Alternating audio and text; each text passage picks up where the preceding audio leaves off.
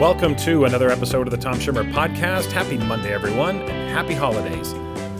Well, I'm still on the road this week, spending this week in Arkansas and then off to Utah next week. So, smack dab in the middle of this two and a half week uh, road trip. And just keeping you up to date on my whereabouts because I know my whereabouts is really important to you. Also, a reminder that the last episode of 2021 will be out on December 13th, and then the podcast will be taking a three week break before returning on January the 10th. So, including today, there will be just two episodes left before we break. As always, I want to say thanks for listening in again this week, and a big welcome to any new listeners joining in for the first time, and a big thank you to those of you who've been longtime listeners for a while now. I really do appreciate all of you, and just appreciate the fact that you tune in each week or most weeks. Today, my guest is none other than Dr. George Sugai. George is a retired professor from the University of Connecticut. He is one of the founders of the Center for Positive Behavioral Interventions and Supports. He was a prolific researcher, and as you are about to hear shortly, listeners, he is unquestionably one of the most influential people on my career. He really did shape so much of who I've become as an educator, and I'm really excited that he's agreed to join me today. This will be part one, by the way, of our conversation. We'll have part two next week as well.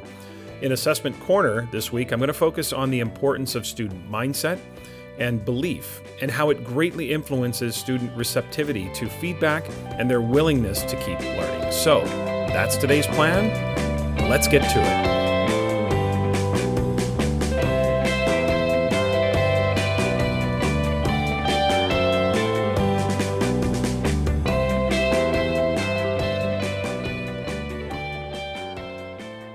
My conversation with George Sugai is coming up, but I want to open this week with the story of how I met George and why George is definitively on my Mount Rushmore of influencers on my career. In August of 2000, I was sent, along with three other administrators in our school district, I was sent to participate in the PBIS coaches training in Vancouver. Now, I had just completed my first year as vice principal at Summerland Middle School, and it, so it was me, it was two other middle school vice principals in the district, and a principal of one of our largest elementary schools. The training consisted of a week long deep dive in August and three two day follow up sessions spread throughout the school year. The week long training focused mostly on our conceptual understanding of PBIS. And, and then the follow ups would be more training of conceptual understanding, but also having us share our implementation efforts, our successes, and our struggles.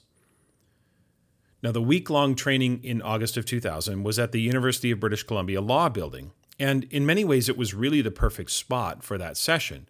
Now, it was a lecture hall, so that's not great for group discussion, but the tables themselves extended the width of each row of seats. They were deep enough for our three inch binders and our notebooks. Remember, tech wasn't the same as it is today, so we had these three inch binders full of material. And the room was tiered so everyone had a clear view of the screen and a clear view of the presenter. I wasn't really sure what to expect from the training. I knew only what our superintendent had told us when he told us we were going to be trained in PBIS. And I thought, well, it's certainly relevant for my work at the middle school level. Plus, it was a chance to go back to Vancouver four times during the 2000 2001 school year because we had just moved away from the city the year prior, and I still kind of missed the city. But needless to say, day one was epic. I'd actually never experienced any professional learning like it. I was heading into my 10th year in education, and while I had attended conferences and workshops throughout the 1990s, they seemed to either offer only one thing or the other. And, look, maybe this was just my experience, but it seemed like either I got substance or I got engagement, but not both. It was either a university professor providing incredible depth, but really not very engaging, using overhead transparencies with size 4 font on them. Or it was a practitioner spouting platitudes with no real substance to back the assertions. The only exception to that was the year prior. It was August of 1999. This was my first professional learning experience in my new district. We actually had the opportunity back in 1999 to spend two days with Rick DuFour in a joint professional learning session with my administrative colleagues in School District 67, but also our colleagues from the Vernon School District, which was just to the north, about 90 minutes north of Penticton. We were at the Silver Star Ski Resort and we had two days with Rick DuFour, which was a phenomenal professional learning experience. But other than that, my professional learning throughout the 1990s had been, well, let's just call it less than favorable. But George was different. From day one, I could see he had both form and substance. He had the research at his fingertips, but unlike my previous experiences, he was also incredibly compelling. He had command of the content, he would inject humor, and he had a presentation style that flowed effortlessly as he, as he led us through the day one agenda.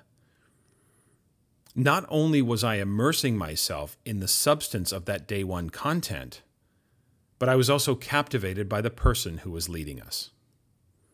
Well, the four of us left that first day feeling completely overwhelmed, but also totally energized.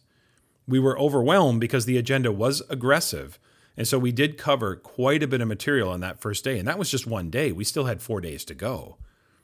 But we were energized because George had masterfully led us to understand that we could transform our school's culture through the teaching of pro social behavior and the systemic approach to a three tiered logic or a three tiered framework.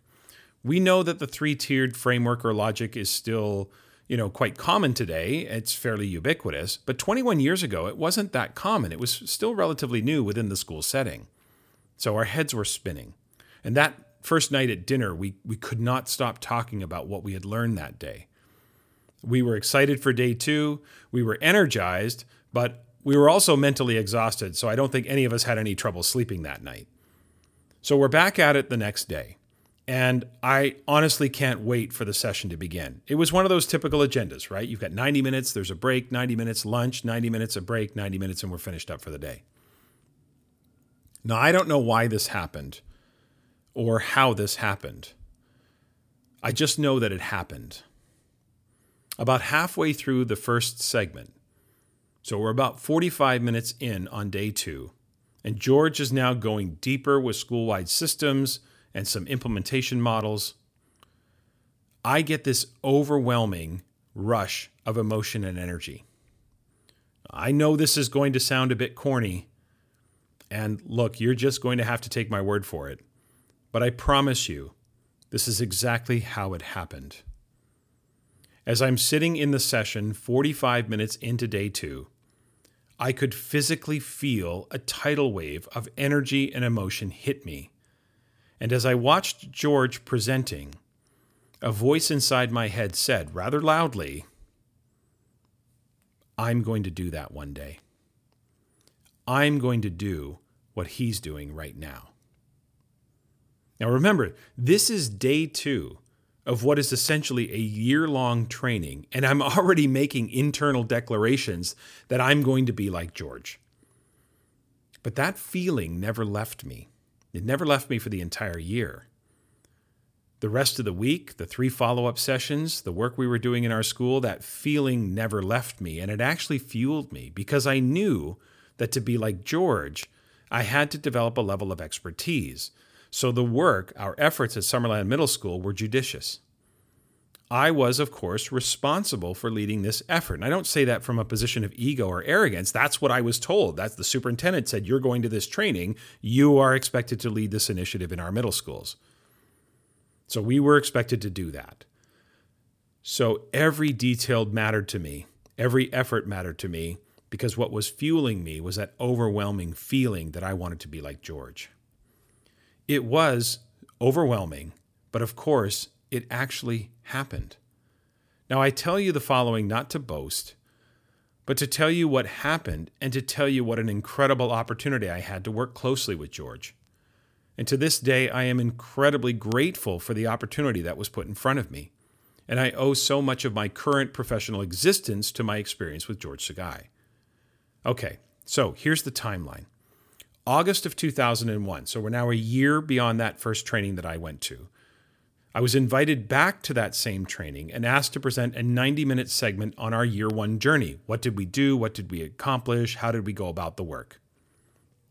In August of 2002, BC Case had put together a long term plan for developing local and provincial expertise. So I was asked by BC Case, along with Craig Gillis and Janice Coomer, to co facilitate the coaches training in British Columbia.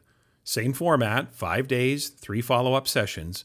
But now the three of us were going to co facilitate with George.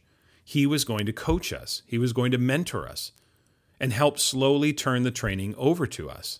We would present certain segments, and then George would debrief with us after and help us understand both the content more intimately and refine our presentation skills. We did that for two years.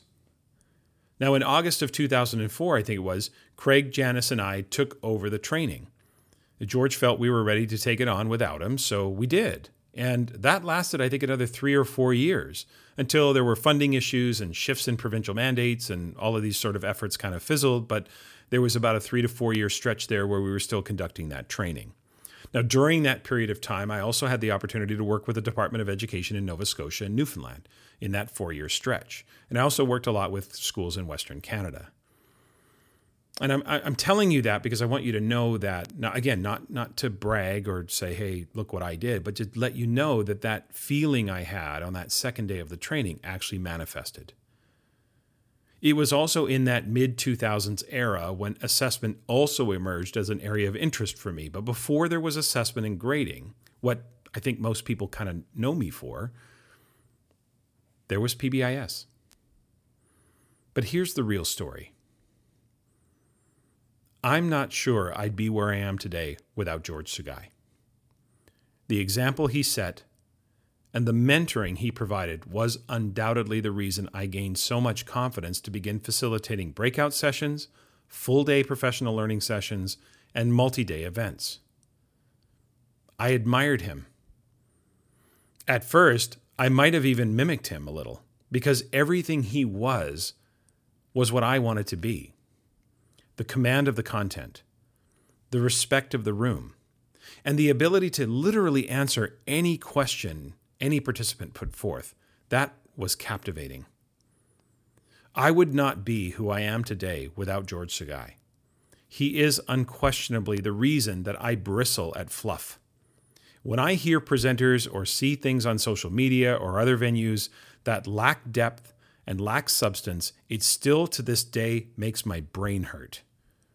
And unfortunately, there is a lot of that out there today. It almost feels like there's more of that than ever, especially on social media. And you know, listeners, how much I talk about social media. George helped me understand the importance of systems behind the practices. That creating predictable systems and routines for the adults to ensure the sustained use of effective practices is how we make real and permanent changes to our school cultures, but, but really it's how you make real and permanent changes to anything. There are, of course, others on that Mount Rushmore that I spoke about earlier. But in my professional life, even though my professional life is now mostly about assessment and grading, in my professional life, there has only been one George and I will be forever grateful for the opportunities I had to work with him. To have that kind of influence at that point in my career was, as I look back, unimaginable. This podcast is a proud member of the Teach Better Podcast Network. Better today, better tomorrow, and the podcast to get you there. You can find out more at teachbetter.com slash podcasts. Now let's get back to the episode. Here today for the interview is Dr. George Sugai. George is professor emeritus at the University of Connecticut, having retired in 2019. His research and practice interests include school wide positive behavioral support, behavioral disorders, applied behavioral analysis, organizational management, classroom and behavioral management, and school discipline. He has been a classroom teacher, a program director, a personnel preparer, and an applied researcher. Currently, he is a senior advisor for the OSEP Center on Positive Behavioral Interventions and Supports. And listeners, of course, as you just heard, George was a monumental figure and influence on the trajectory of my career. So I am personally thrilled to have George here today. So, George, I want to welcome you to the podcast. Thank you very much. Good to see you, Tom. It's great to see you. And all I can say, George, is that if I were to put together a Mount Rushmore of influencers on my career, uh, you definitely would be on there, and and maybe even be my first choice. And so, well, I'm it's a little really it's a little worrisome that uh, I may be responsible for your behaviors, but you are you. Uh, I, it's it's too late now, George. You've had too much influence me over, the yeah, years. Good uh, and there is Yeah, well, I'll, I'll, I'll take it for sure. There, uh, of course, is a ton to get to, and of course, uh, we're going to do this in two parts. So, listeners, you are going to get two weeks of George. You'll get a double dose as we head into the winter break. Um, but before we get into the specific topics of our conversation, I want to I want to ask you to take us back to the beginning of your career. Of course, most would be familiar with your work uh, from your days at the University of Oregon, and of course, more recently at the University of Connecticut, and of course, as the co-director of the National Center of Positive Behavioral Interventions and supports. But can you take us back and just fill in the earlier part of the resume? Take us back to the period of time where you started your career and then to the point where you ended up at the University of Oregon. Uh, great question. And I think it's one that is important for each of us to pay attention to because our early influences clearly shape you know where we go and the kind of decisions we make and experiences we have uh, I'm going to do it a little bit differently because, like you just mentioned, I've been retired for a couple of years. And one of my interests in my retirement is to go back and look at some of my early influences. And one in particular I'd like to mention, just because of the times we're in, is that um, I have over the last couple of years been trying to visit all 10 of the internment camps where the Japanese Americans were interned during World War II. And the reason that's important to me is because my parents were interned. And as you're probably thinking, that internment experience of my parents influenced how they raised me. And that has shaped a lot of who I am. And part of my retirement has been go back to explore that. And let me kind of explain how that's important. Uh, as a Japanese American, I am a third generation, which means I was born in California, as were my parents, but we were treated as non citizens during World War II. And there are things happening nowadays that seem to mimic or copy or parallel some of those kinds of political decisions and actions that were happening. And uh, going back and revisiting my early experiences has been pretty important to me because it shapes a lot of how I view schools and families and communities and how we treat each other and how we look at differences and how we appreciate the diversity that might be around us. So I wanted to mention that just because it has been so important to me in kind of seeing who I am now. Uh, part of that experience shaped me into my first undergraduate career, which was at the University of California, Santa Barbara.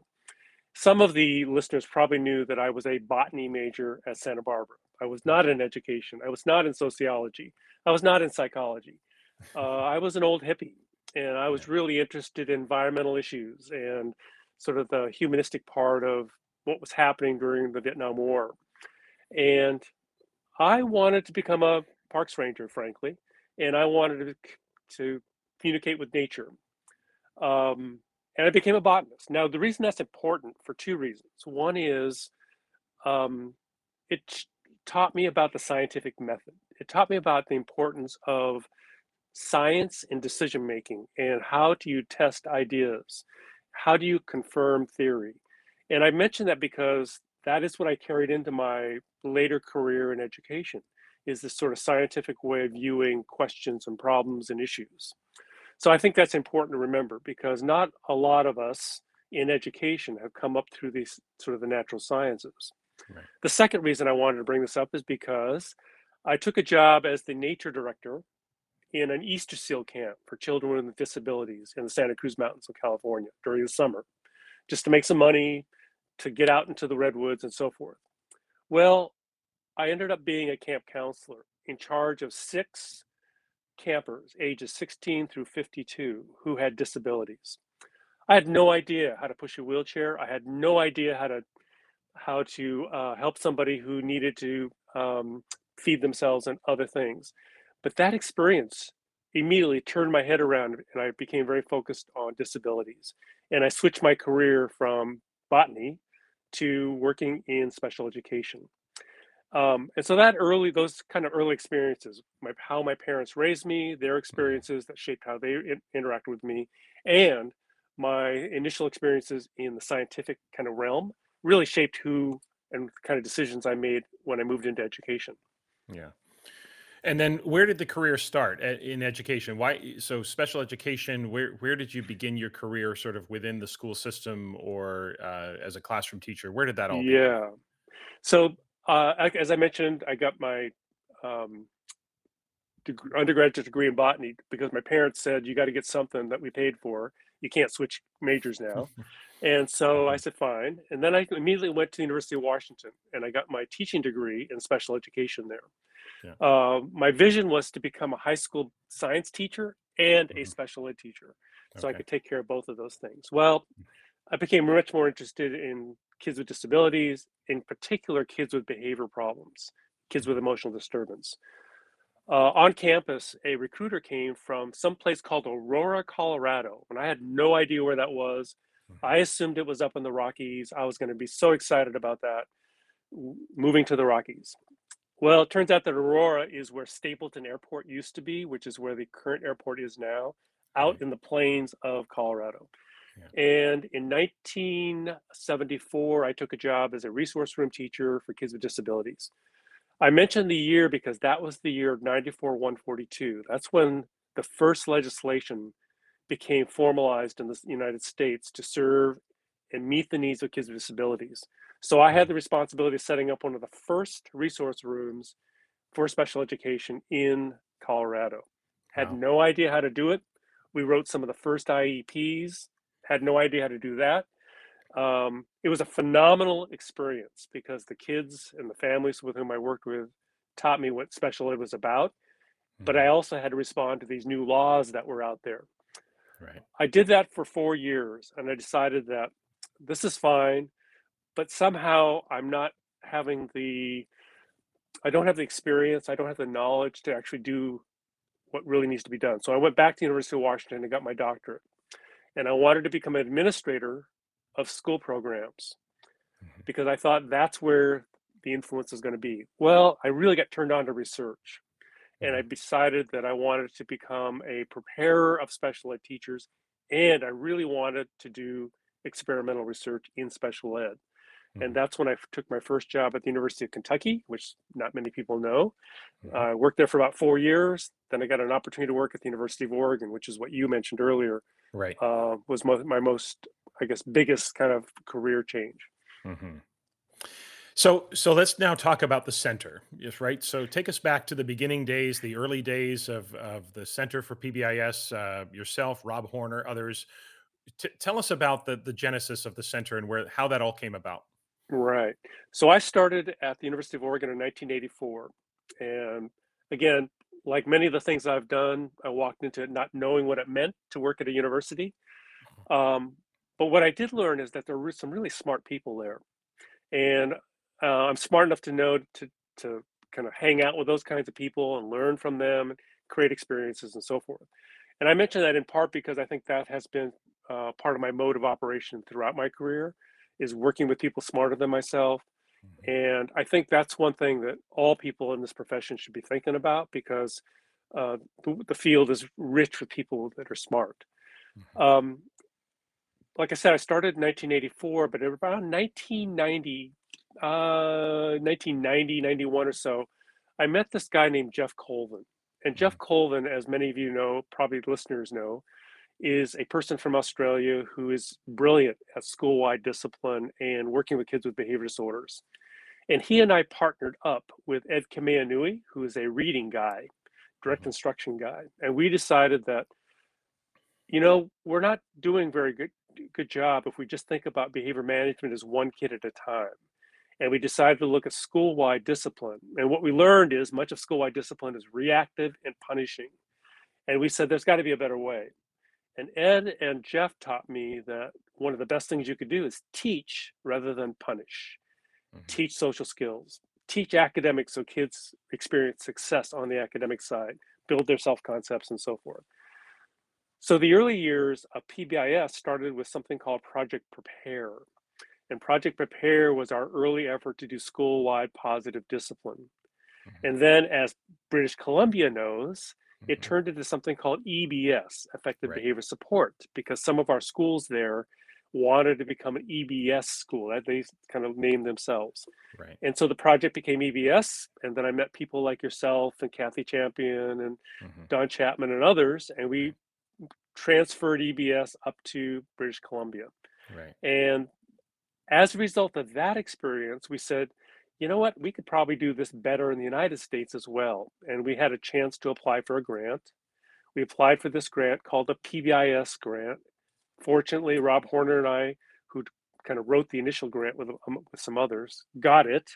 And that's where the, the, the center got started. Yeah. I'll finish by just saying we had no idea what it meant to be a PBIS center.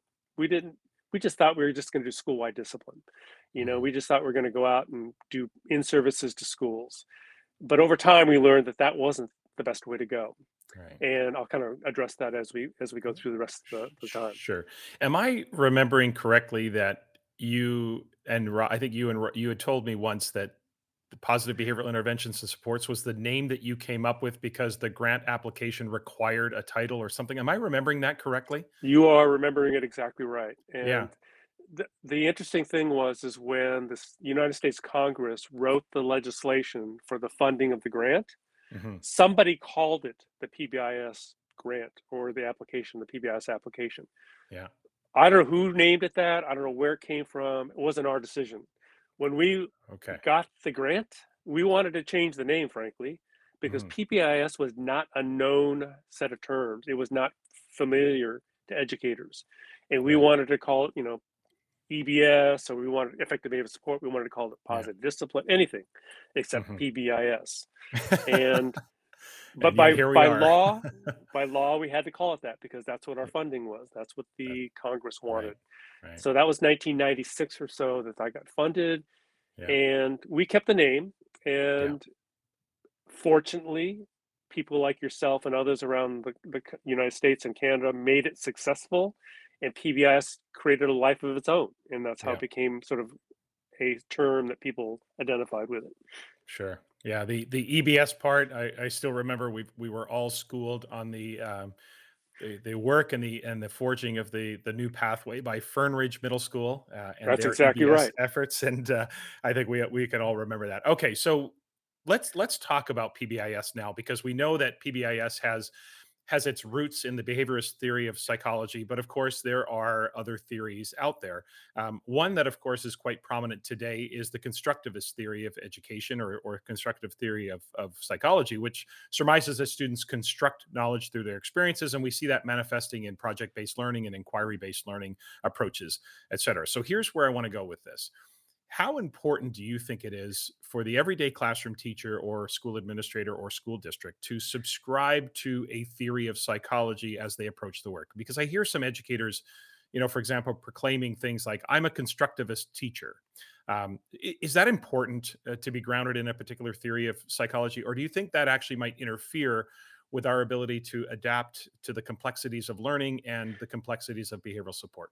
Right. So I'm going to answer broadly first, and then get really narrow with your with your Perfect. question, um, and go back to what we we just talked about with PBIS. I think it's really important to understand at the beginning, and I'm going to say this throughout the discussion, is that PBIS is not a practice, it's not a theory. PBIS is really just a framework or a logic. It's a way of doing business. Mhm. Now, having said that, though, I think it's important to know that the logic has a theoretical or conceptual foundation, and that comes out of the behavioral sciences. And I say that intentionally because Rob and I are behavior analysts, and we decided to build an approach that we could defend, that was theoretical defend, theoretically defendable, Mhm. meaning that there has been a tradition behind it.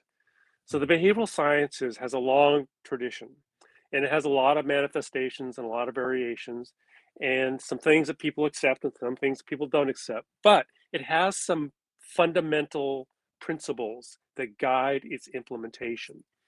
Mhm. And I, again, I say that because I want people to understand that 30 years later, PBIS is still a behaviorally based framework. And it's dangerous, I think, to try to say that it's something that it isn't or try to modify it when the research hasn't been there to support that. Mhm. So, having said that, I think it's really important for every educator to be able to define who they are with respect to their practice. And that is, as you just said, identify some, the- some theoretical framework that grounds their decisions, that grounds their actions.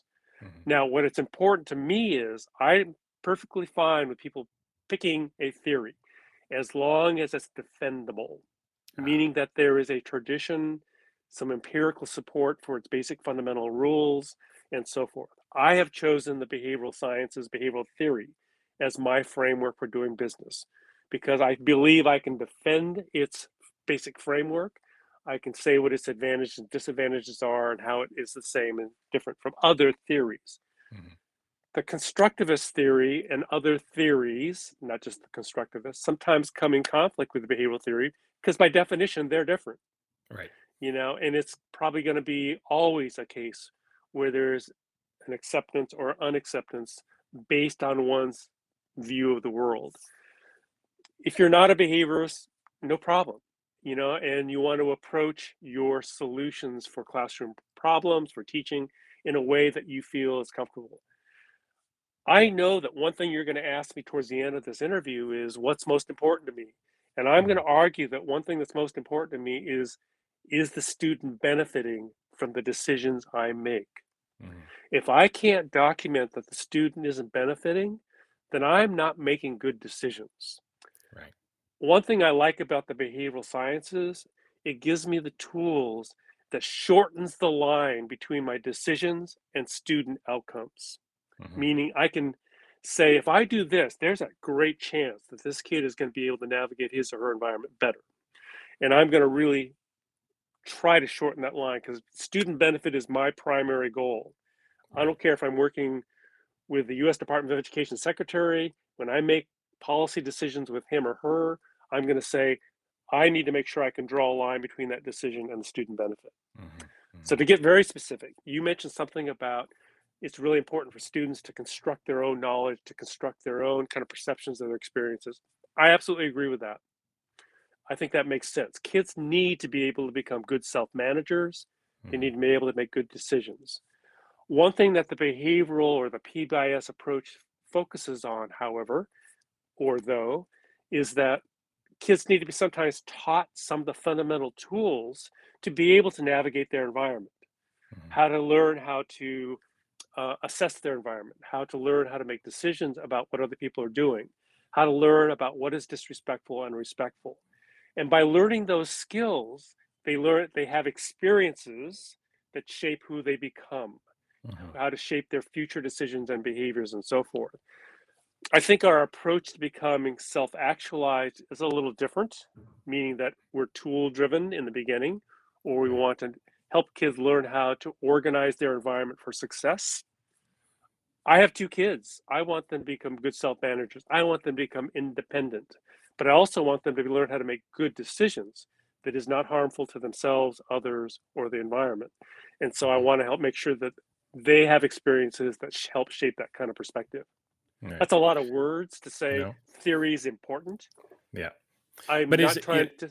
Yeah, I, I wonder sometimes if it's if it's if sometimes we go too far. I guess I'm just trying to hypothesize that maybe we lock ourselves into a silo and aren't a little more malleable about the the overlap between a lot of theories and, and practice. Um, right. I'm yeah. I'm wondering too, George. Just since you brought it up, uh, are there theories out there from your perspective? And I'm legitimately curious about this that you, from your perspective are not defendable. Um. Yes. Uh, I don't know that I could. I'm, I would not. I don't feel like I'm in a position to kind of name them. However, okay. Okay. I think good theories have a strong empirical foundation okay. meaning that there's been tests or studies or research done to ba- test the basic premises or basic fundamental rules. You mentioned something about positive reinforcement, about the, the mm-hmm. impact of feedback, the impact of experiences. The behavioral literature is overflowing with studies that document how influential experiences are to learning mm-hmm. when we give corrective feedback in reading, when we tell somebody that that is wrong or incorrect, mm-hmm. when we tell somebody, here is a better way, all that form of feedback mm-hmm. has been experimentally been tested. And if it increases future performance, it's been labeled positive reinforcement. Right. I think where we get in trouble is when a a counter theory or an opposing theory puts a value on that statement. Oh, positive reinforcement is bribery. Mm-hmm. Well, bribery actually is not in, in the vocabulary of the behavioral sciences. Right. It is considered unethical to shape people to do behaviors that are illegal or yeah. inappropriate. Mm-hmm. Absolutely, mm-hmm. you know. So we're not going to argue with bribery as being good or bad. It's bad. Yeah. Yeah. But we're going to argue that what we're doing is not necessarily shaping illegal behavior. Right, right. So we're going to definitely come back to that. I, I, definitely want to take a deeper dive into that area of uh, positive reinforcement and some of the misinformation, and quite frankly, a lot of the hyperbole that's out there uh, in in reference to that. But I want to shift a little bit here to. Uh, I tried to get you to name a theory, by the way. I was hoping, but uh, I didn't think you'd take the bait. but uh, I want to shift here to um, the the three tiered framework. And, uh, you know, obviously we talk about the triangle. Uh, that, of course, is fairly ubiquitous at this point. And I have two questions I want to explore with you. Um, you know, whether you're coming at it from the angle of RTI or PBIS or MTSS, whatever approach or label that that people use with it, we know that the triangle is, uh, you know, typically emerges at that uh, response rate of 80, 15, and 5, 80% tier one, 15%. And those are just targets. It's not that it's locked in stone, but we know that that's kind of the response rate. So my first question is, where did the triangle come from and how did how did we and i'm using the royal we here how did we figure out the 80 15 and 5 designations for those tiers all right uh, again, a great question and one that we continually address and have addressed over the last 30 years because it's like the first myth I told you before PBS is a practice. Well, it's not a practice, it's a framework. So, right. the reason I mention that again is because the framework has some some tenets that make it a viable framework. One of the tenets is prevention. Yeah. We're all about kind of preventing the development of problem behaviors or preventing problem situations. We're in the business of preventing future problem behaviors from occurring again that mm-hmm. those once they've already started to occur now where we started in 1992ish or so actually a little bit later 1994 with hill walker's work and some others is we learned that if prevention is going to be a viable principle it needs to be something that it becomes tangible something we can work with so we stole from the public health literature the notion that prevention is a tiered logic. Mm-hmm. And what I mean by that is that if you look at the public health literature, it basically says we need to organize the world so that everybody can be healthy, successful, safe.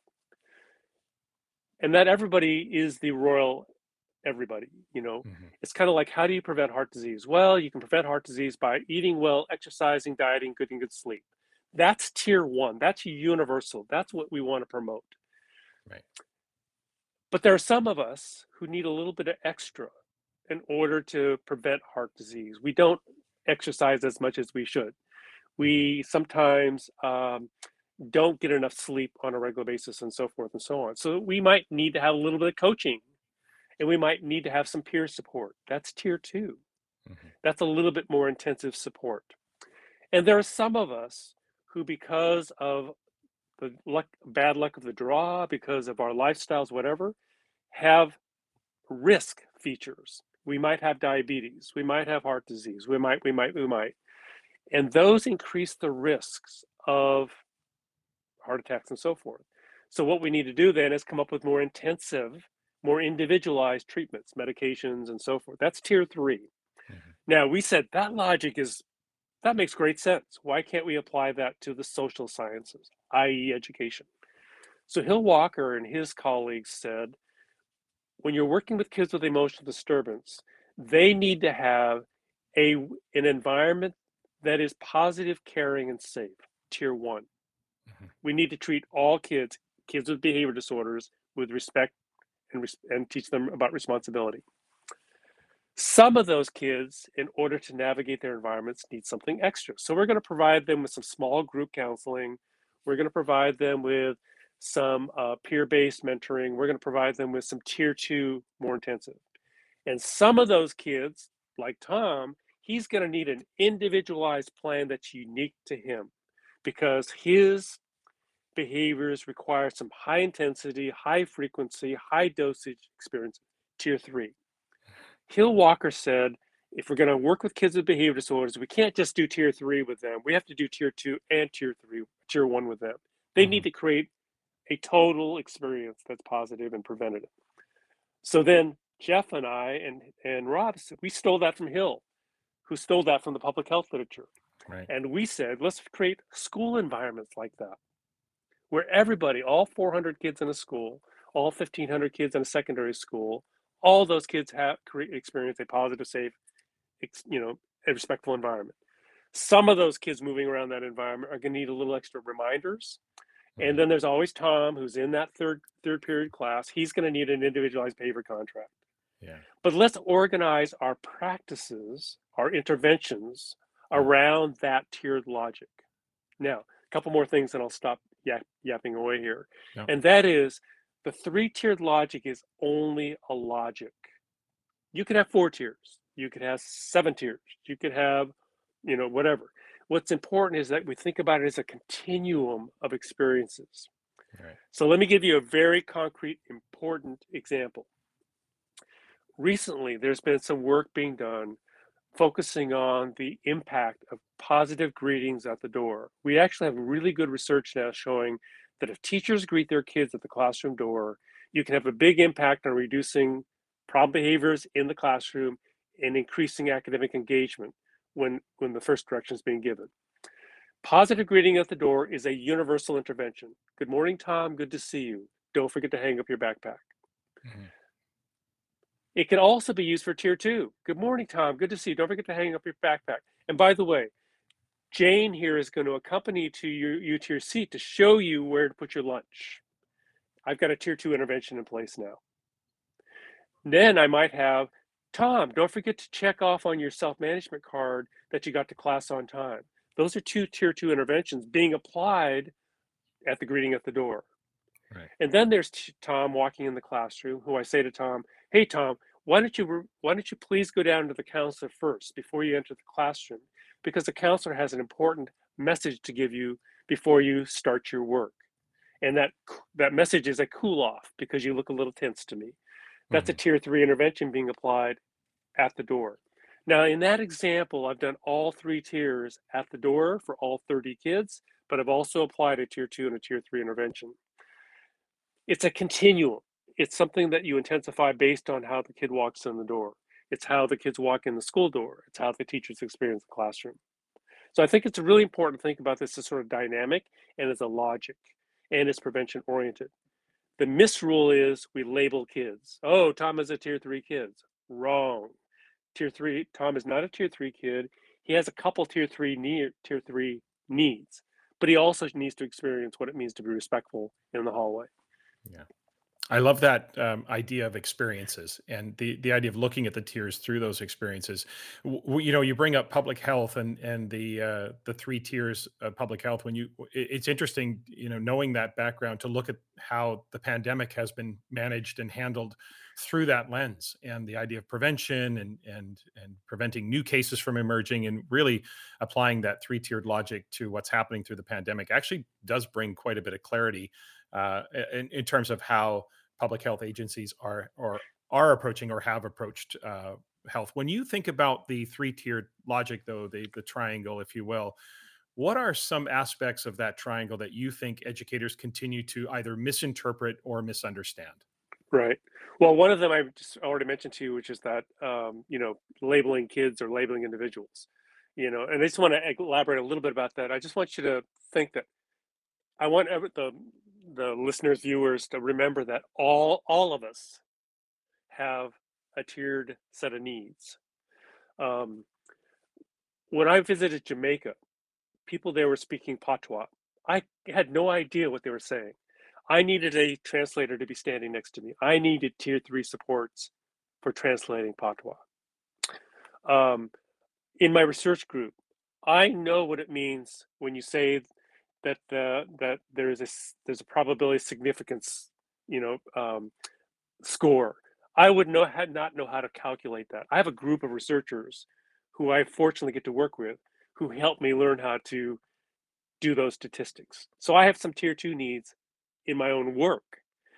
I think all of us have a set of needs and a set of experiences and practices. Going to the pandemic question, that's really an interesting one because, you know, uh, vaccinations and so forth, um, testing, those that that's basically a tier one set of of strategies, making it available to everyone, um, publicizing it, and so forth. I don't know that in the United States we've done a very good job with tier two and tier three, however. There are individuals who might need a little bit of extra help to get access to vaccinations in their neighborhood because they don't have transportation, they don't have the financial, whatever. You know, they don't have it as part of their peer group as being, you know, uh, prompted or coached. There's some people who actually oppose vaccinations and so forth. And the kinds of supports that are needed to help help them join or participate in the, the prevention strategies there becomes much more intense. So uh, I think we understand that there's a need for tier two, tier three supports in a variety of different areas, not just in vaccinations and pandemic. But I don't know that we always put those interventions in place. And I mention that because I don't know we do that in education very well either. We put in place um, we some a lot of schools will come to us and say we want PBIS in our schools. We need help with Tom, and they're really asking for tier three supports for Tom, when in fact they don't have a good foundation for doing that delivery of tier three to Tom because tier one is not in place. So that's a long way of saying one of the, the troubles with the, the three tiered logic is jumping only to individual fa- uh, tiers and not thinking about the total continuum across. I want to go to one more point, which I forgot to address, and then I'll stop again. And that is you mentioned the 80, 15, and 5. I forgot to mention that that is also part of the prevention public health logic. Basically says that if 80% of the population is doing okay, we're probably doing okay with our tier one universal interventions. That's also, if you think about the pandemic response, um, there's quite a bit of comment from the scientists out there saying that if we can get 70 to 85, excuse me, 75 to 80% of our population vaccinated, we might have a jump start in future, you know, cases. That's where that 80, 15, and 5 kind of falls in place. It's a sort of a target or a goal. It might vary by problem how you differentiate that criteria. It could be 60, 30, and 10 based on what you're trying to address. But for the most part, the 80, 15, and 5 serves as a good set of uh, milestones or guideposts for us to follow. Mm-hmm. You know, I remember uh, back in the early days of my own training and and and learning from you that one of the breakthroughs for me with the the triangle was that idea of those experiences happening and being varied throughout the day that i might only need tier one supports in one of my classes that was a real breakthrough for me because i i certainly and i think this is typical in the early days of learning you kind of silo students even though we know we're not supposed to label them it's hard not to as you think about a student needs tier two supports therefore they need tier two supports in all settings all day right. all the time right. and the idea of being that it fluctuates that that you literally i remember you showing a triangle and there were little graphs that kind of went up and down saying that in physical education I need tier 3 supports but in in in English language arts I might only need tier 1 supports and, and things like that. That was a real breakthrough for me. Uh, and I think it helps understand that this is a, a, continuum of experience that fluctuates throughout the day based on setting, based on need, uh, right. and, and, where the student is. Certainly, yeah. I want to um, restate two things in that comment. One is that you're absolutely right about how we have not differentiated. But in the academic world, we've actually done that. You know, if you think about reading, um, George may have difficulty reading, so he might need some tier, some extra reading practice, and even some individual tutoring. But in math, I don't need it, right? right? So I just I benefit from the tier one instruction. Um, the second point is, which you also kind of reiter- you iterated, and that is, if you think about kids' behavioral profiles, you know, I'm pretty good about self-managing my own behaviors but I'm pretty clumsy when it comes to interacting with others, especially in non structured settings like hallways. So I mm-hmm. might need some supports in the hallways for my social interactions. I don't need t- tier three supports in the hallways for my independence because I can get to my class on my own. I can mm-hmm. get to mm-hmm. my locker on my own. But when I have to interact with somebody else in the hallway, I get clumsy, I get embarrassed, and I tease because I think teasing is a way to get attention and Right. that isn't the way to get attention the right way. And so I mess up and I get in fights and so forth and so on. So your your points are really important, and I think it's it it or it kind of reinforces the idea that we have this misrule that academic behaviors are different than social behaviors. Well, the Mhm. truth is, skills and behaviors, they're just skills and behaviors. right. They're things we do, they're things we'll learn. Mhm. And there's nothing mystical about my cooperative play and my ability to read. Mhm. They're all being shaped by the experiences I have in my instruction and by my interactions with others. Two thoughts came to mind as you were responding there. Uh, the first being it just illustrate, illustrates how labor intensive tier three supports can be for educators because of the finite and uh, levels or granularity that we have to get to in terms of identifying the different settings, the different experiences, you know, all of the different triggers that occur. And that investment in a foundation and universal supports in tier one and tier two really making the case for I guess figuratively trying to pull kids down the triangle because it is certainly uh, more efficient at, at each of the the tiers there. Uh, to me, that that really speaks to uh, the importance of of investment as opposed to trying to jump uh, to to tier three. And the other piece that comes to mind is this again, it illustrates the hurdle that sometimes many of us have. I wouldn't, again, I'm using the royal us because I don't think you and I have this, but the idea that when it's academic, we seem to not have an issue with differentiating between classrooms and academic subject areas. But as soon as it's behavioral, we, for some reason, there is this hurdle. And that leads me to the next question. And as we finish up here in part one, um, it's this link between academics and student behavior. And you were just alluding to that. And I think that we know that rather than seeing them as silos, we know that that link has been long established uh, between acad- you know in academia we know that that link between academics and behavioral support has been clear that when students reach high rates of academic success challenging behaviors antisocial behaviors tend to be low and when uh, academic success is low challenging antisocial behaviors tend to be high. We know um, it's not causal but but we certainly know that reciprocal relationship has been there for decades. So what specifically does the research tell us about why that correlation is so strong? What where is that sort of link? And and the, sort of get into some of the specifics maybe george about the connection between the two. Right. I think one way to think about it is one way that I sort of sort of address that question is that I think it's important to occur, remember that learning and teaching doesn't occur in a vacuum. It occurs in a social context. So, you know, I think about what I've learned from people like yourself and others in British Columbia about how, what what PBS looks like in British Columbia. Hmm. Well, that's because you and I engaged each other. It's because you and I spent time together. It's because you and I organized opportunities for us to sit down and talk through or whatever. Learning about something academic requires that there be some social, environmental uh, structures in place that allow that instruction to happen. You can't teach somebody how to read if they're not attending to what you're presenting. You can't Mhm. teach somebody to read if they don't get feedback about what they're doing right and wrong. You can't teach somebody to read when they're teasing or bullying a neighbor. You can't, you know, so forth and so on. So it's really important, I think, to understand that the association that you describe is probably tied to the importance of one thing influencing the other. As you said, if kids are learning to read successfully, they're much more, uh, their self concepts are better, their perceptions about their capacity to learn more is higher, Mhm. and they start interacting with others more positively. And that spins that circle around of having more positive socials, you know? And so I think it's really important not to, to separate the two, but understand how one is in fact bolstering the other. And you really can't have good learning unless you have good social environments or good social um, engagements to make that happen. I'll always remember at the University of Washington when I was taught how to teach reading, we spent more time on arranging the environment to get ready to read or teach reading than we did on the actual curriculum because the curriculum's easy. Mhm. It's getting the kids organized in the right kind of circle. It's getting the materials set up in a way that's accessible. It's getting making sure that the teacher has a positive interact, um, positive relationship with the student, and so forth and so on.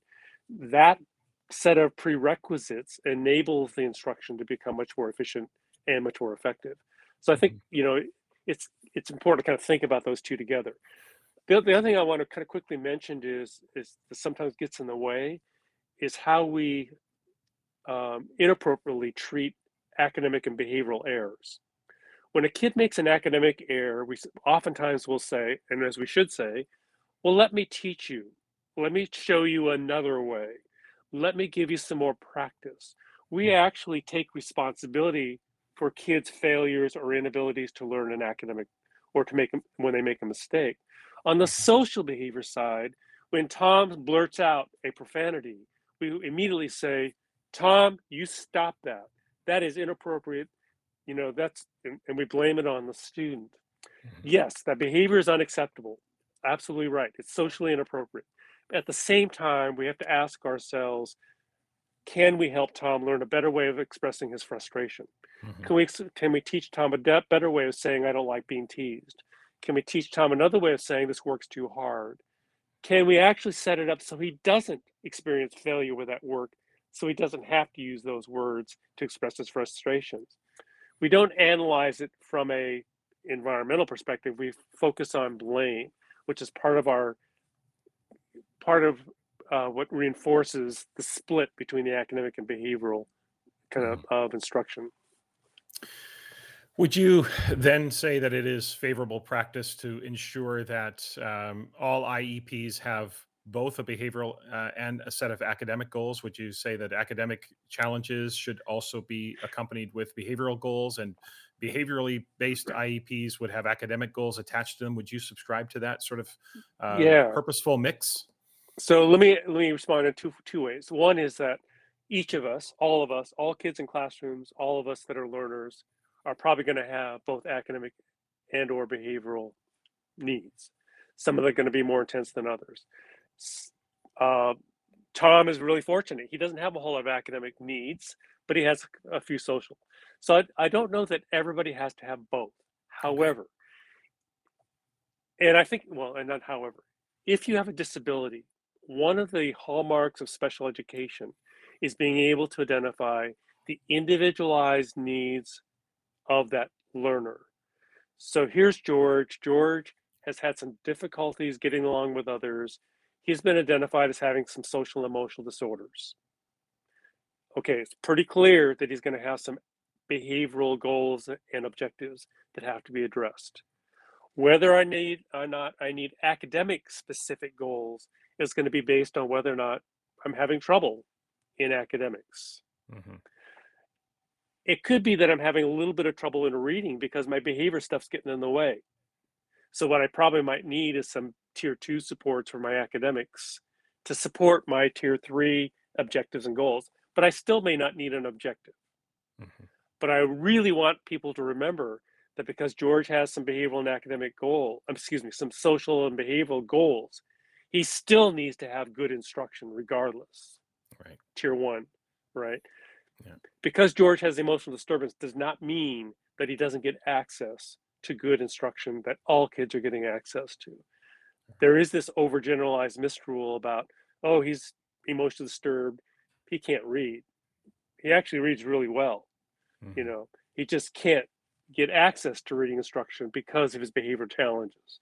So it's important to, not overgeneralize the problems. You're, I think you're absolutely right about that yeah to make sure that we we continually f- force that overlap or that venn diagram between the two instead of creating right, those right. silos okay george last question for today as we finish up part one and of course listeners will have part two with george next week uh, last question today it's a question i ask everyone who comes on the podcast and you can take this in any direction you wish and i know that you're retired uh, but I know education is still in your blood. So I'm going to ask you this question and you take it where you want to go. Uh, educationally speaking, what keeps you up at night? Uh, what keeps me up at night is, which is kind of an interesting thing because um, it's something I didn't think about when we first started the PBIS Center, but became very important to us three or four years into the effort. And so, what keeps me up at night is our sometimes failure to pay attention to the accuracy of our implementation of an evidence-based practice. Now I say those things intentionally. Evidence-based meaning that I have some faith that it's going to work. And implementation fidelity meaning am I doing it accurately? Mm-hmm. Is the kid really going to experience how it's been designed to be implemented? Um, I think what one thing is, that you you brought up earlier is we sometimes give a kid, provide a kid with a tier three intervention, but we don't do it long enough, intensely enough, as the instruction book dictates. We just do it. Okay, you had it this morning, therefore you're going to be okay the rest of the day. Mm-hmm. And that's a failure to follow the, the guidelines that we would say is really important for implementation fidelity. So what keeps me up at night now is, you know, I, I've been out of the scene for two and a half years. I worry about whether or not people are doing PBIS with fidelity, that the framework and all its guiding principles and the practices that we have defined as being important to the continuum that the systems that we've put in place, the teams, the administrative support, the coaching, all those elements are being uh, included in the implementation. Because if we just do a 45 minute in service on PBIS and we say go forth and do it, we're going to fail. Mm-hmm. One thing we learned in British Columbia from the work that you and others had done in, in, in the implementation there was the importance of coaching and the importance of coaching of teams, not just coaching of staff. It's getting the teams up to speed so they can implement with fidelity with their staff. So implementation fidelity becomes such a key one. One last comment about the what keeps me up at night. This has to do with the last 8, 10, 12 years or so of what's been happening. And that is our failure to tweak our implementation based on the cultural and contextual fit of the intervention. I know, for example, in British Columbia, that we've done PBIS pretty well. We've implemented implementation, we implemented with some pretty good fidelity. But I've also learned that in British Columbia and other places that we've not accommodated First Nations uh, culture very well.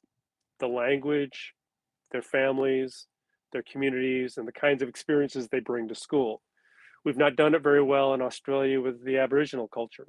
We've not done it very well with the Native Americans in the United States. We've not done it very well with kids of color. We've not done it very well with kids who come in from backgrounds that are different or poor. We've not done an implementation tweaking with kids who come in who have um, migrated or immigrated to the country. We've actually punished some of those differences as opposed to including them. So I think mm-hmm. one thing that's important about implementation fidelity is to know that we might have to tweak it for a secondary setting versus a preschool setting.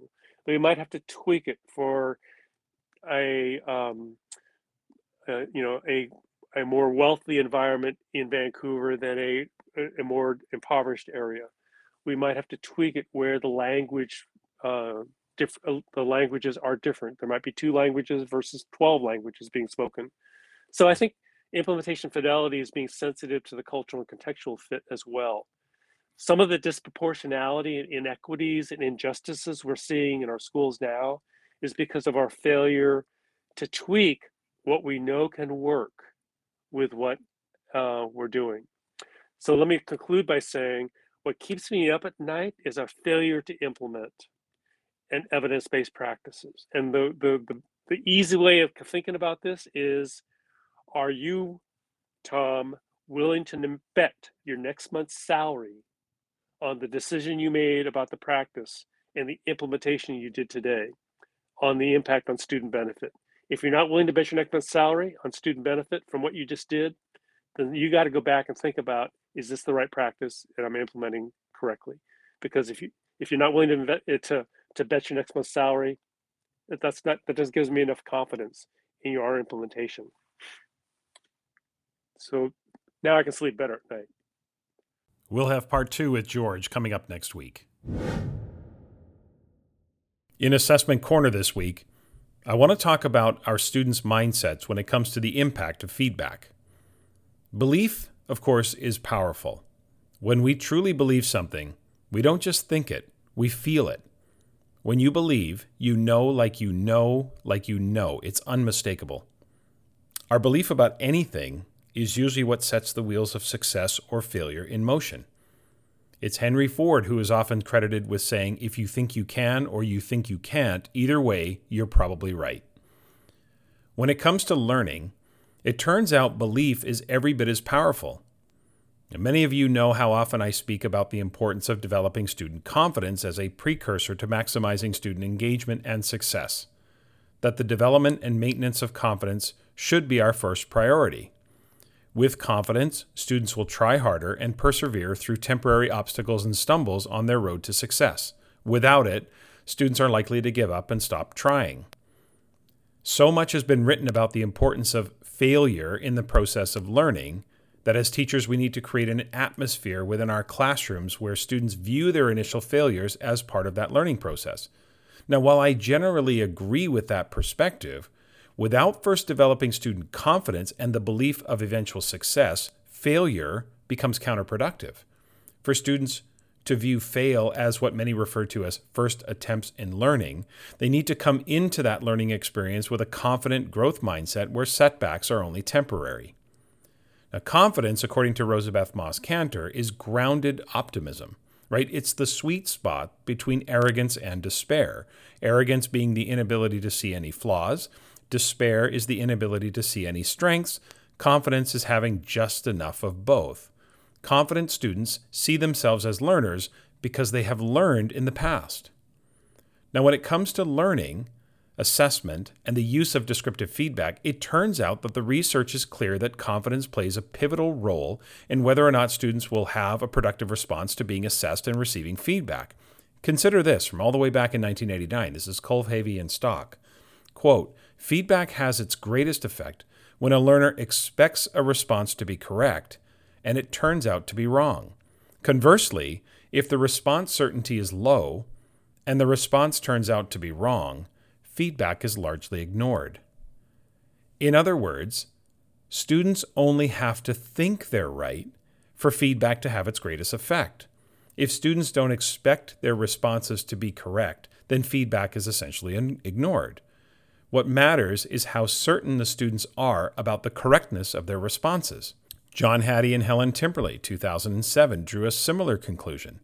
Quote, the degree of confidence that students have in the correctness of responses can affect receptivity to and the seeking of feedback. End quote. The real key to the effective use of descriptive feedback is how receptive our students are to the feedback they're provided, which is directly related to their level of confidence. One of the keys to effective feedback, and this again comes from Kluger and Denisi, I talked about Kluger and Denisi last week as well, feedback routines need to elicit productive responses. This is more likely when students believe they can learn. Confident students often invest more of themselves into reaching their intended learning goals. Again, this from Kluger and Denisi, 1996. Quote, feedback is effective to the degree to which it directs information to enhanced self efficacy and to more effective self regulation, such that attention is directed back to the task and causes students to invest more effort or commitment to the task. End quote. The bottom line is that effective feedback is the key to advancing our students' levels of proficiency in relation to the intended learning goals or the standards. However, it's the student's confidence or self efficacy that maximizes their use of that feedback. Begin shaping the learning environment with confidence building assessment practices that lay a foundation for positive belief in a positive outcome and you'll have students more willing to persevere. To do that, we either unpack the learning into its granular underpinnings to literally start small so there are some early successes, or we look back at past successes and remind the students of how they overcame their initial uncertainty. I remember when my kids first learned to ski. They were deathly afraid and really reluctant to go ahead with their first lessons. Now, we put them in private lessons each to get them off to a good start, just an hour, one or two of those, uh, and, and then we take it from there. Just before the lesson, when they expressed their fears and trepidations about skiing, I remember reminding my daughter, who was eight at the time, that she used to be afraid to ride her bike without training wheels.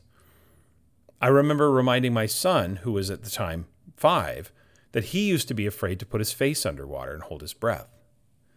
Reminding them of past successes helped them understand that this was yet something else that they might be afraid of or fearful of that they could overcome. Confidence today is often best achieved through early successes. However, if that early success has yet to be realized, then reminding your students of past successes and those uncertainties they overcame can also be an effective way to getting them to feel confident. Once they believe they can produce those desired results and those desired effects, students can learn anything. Remember, they don't have to be right, they only have to think they're right. That's it for this week. Remember to follow the podcast on Twitter, Instagram, Facebook, and YouTube. Also, you can email the podcast with suggestions or questions for Assessment Corner. That's tomschimmerpod at gmail.com. Next week, we'll have part two with George Sugai, and that, of course, will be the last podcast of 2021. We'll be back on January 10th after a three week break. Please subscribe, rate, and review the podcast, especially on Apple Podcasts, of course. And if you are so inclined, please keep spreading the word about the podcast to your friends and colleagues. I really do appreciate it. Have a great week, everyone.